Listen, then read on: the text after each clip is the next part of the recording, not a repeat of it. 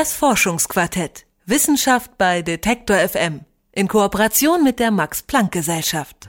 Ich lehne mich mal weit aus dem Fenster und behaupte, jeder hatte schon mal bei einer rührenden Filmszene Tränen in den Augen oder eine Gänsehaut bei einem ganz bestimmten Song gespürt. Kunst kann sich auf den Körper auswirken. Winfried Manninghaus ist Professor für allgemeine und vergleichende Literaturwissenschaft und außerdem einer der Begründungsdirektoren des Max Planck Instituts für empirische Ästhetik. Seit Jahren forscht er unter anderem zu körperlichen Auswirkungen von emotionaler Sprache in Gedichten Geschichten. Und genau zu diesem Thema hat er am vergangenen Wochenende auch einen Vortrag in Berlin gehalten, und zwar mit dem schönen Titel Die Macht der Poesie. Detektor FM-Reporterin Isabel Wob war dort. Denkst du noch jenes Abends still vor Sehnen, wo wir zum letzten Mal im Park beisammen? Kühl standen rings des Abendrotes Flammen. Ich scherzte wild, du lächeltest durch Tränen. So spielt der Wahnsinn lieblich mit den Schmerzen an jeher Schlüfte Rand, die nach ihm trachten. Er mag der lauernden Gefahr nicht achten, er hat den Tod ja schon im öden Herzen. Und? Was fühlen Sie? Gänsehaut oder Herzrasen? Gedichte können erstaunliche Reaktionen in unserem Körper auslösen. Wir lesen oder hören ein Gedicht und plötzlich läuft ein Schauer über unseren Rücken. Oder wir merken, wie sich auf unserem Arm eine Gänsehaut bildet. Ganz unbewusst. Viele von Ihnen werden sich jetzt fragen, habe ich denn schon mal Gänsehaut empfunden bei beim Hören von irgendwas.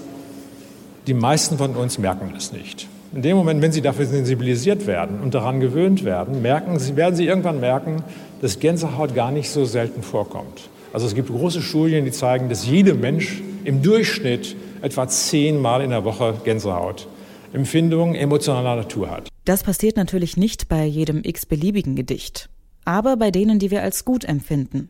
Denn Gedichte sollen etwas in uns auslösen, uns bewegen. Das erforscht auch Winfried Menninghaus. Er ist einer der Begründungsdirektoren des Max-Planck-Instituts für empirische Ästhetik. Und in einer seiner Studien beschäftigt er sich mit der Frage, was uns an einem Gedicht so sehr bewegt, dass sich an unserem Körper Auswirkungen zeigen. In seiner Studie verfolgt er eine These, von der schon Mendelssohn und Kant gesprochen haben. Wechselspiele positiver und negativer Gefühle sind anregender, interessanter und weniger Langeweile gefährdet als rein positive Gefühle.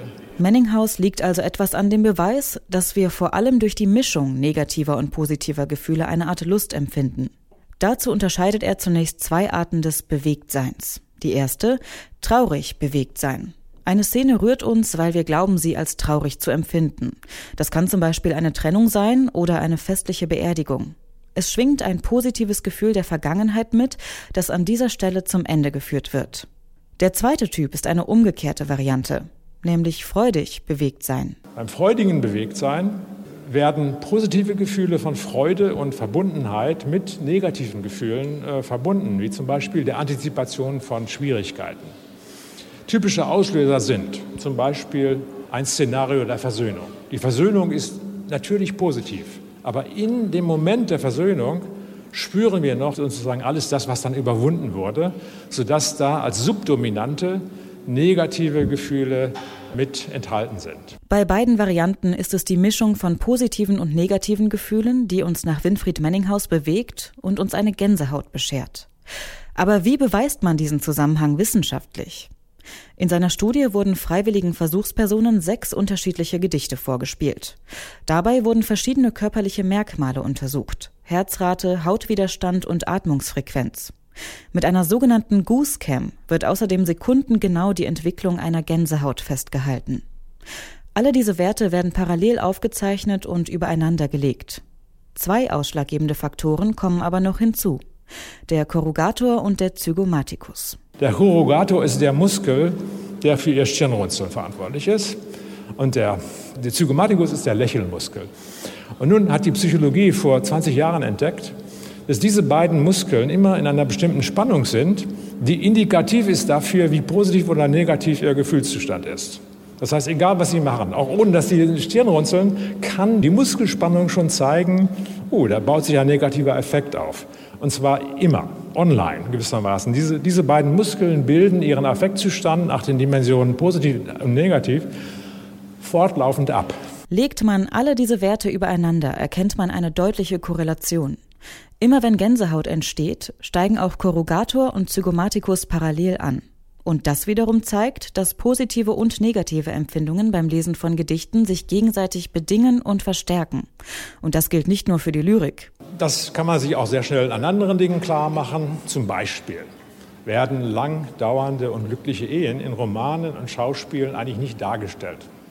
Der Schriftsteller, der das schafft, der würde eine wirkliche neue Leistung schaffen. Ein 500 Seiten Roman über eine glückliche, langdauernde Ehe. Das ist also, ich kann wirklich sagen, es ist schon, schon kurios, es gibt es gar nicht. Und so ist es beispielsweise auch beim Märchen.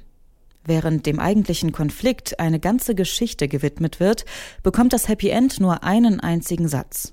Und sie lebten glücklich bis an ihr Lebensende. Detektor FM-Reporterin Isabel Wob hat sich für unsere Wissenschaftsserie Forschungsquartett mit der Macht der Poesie beschäftigt. Das Forschungsquartett. Wissenschaft bei Detektor FM. In Kooperation mit der Max-Planck-Gesellschaft.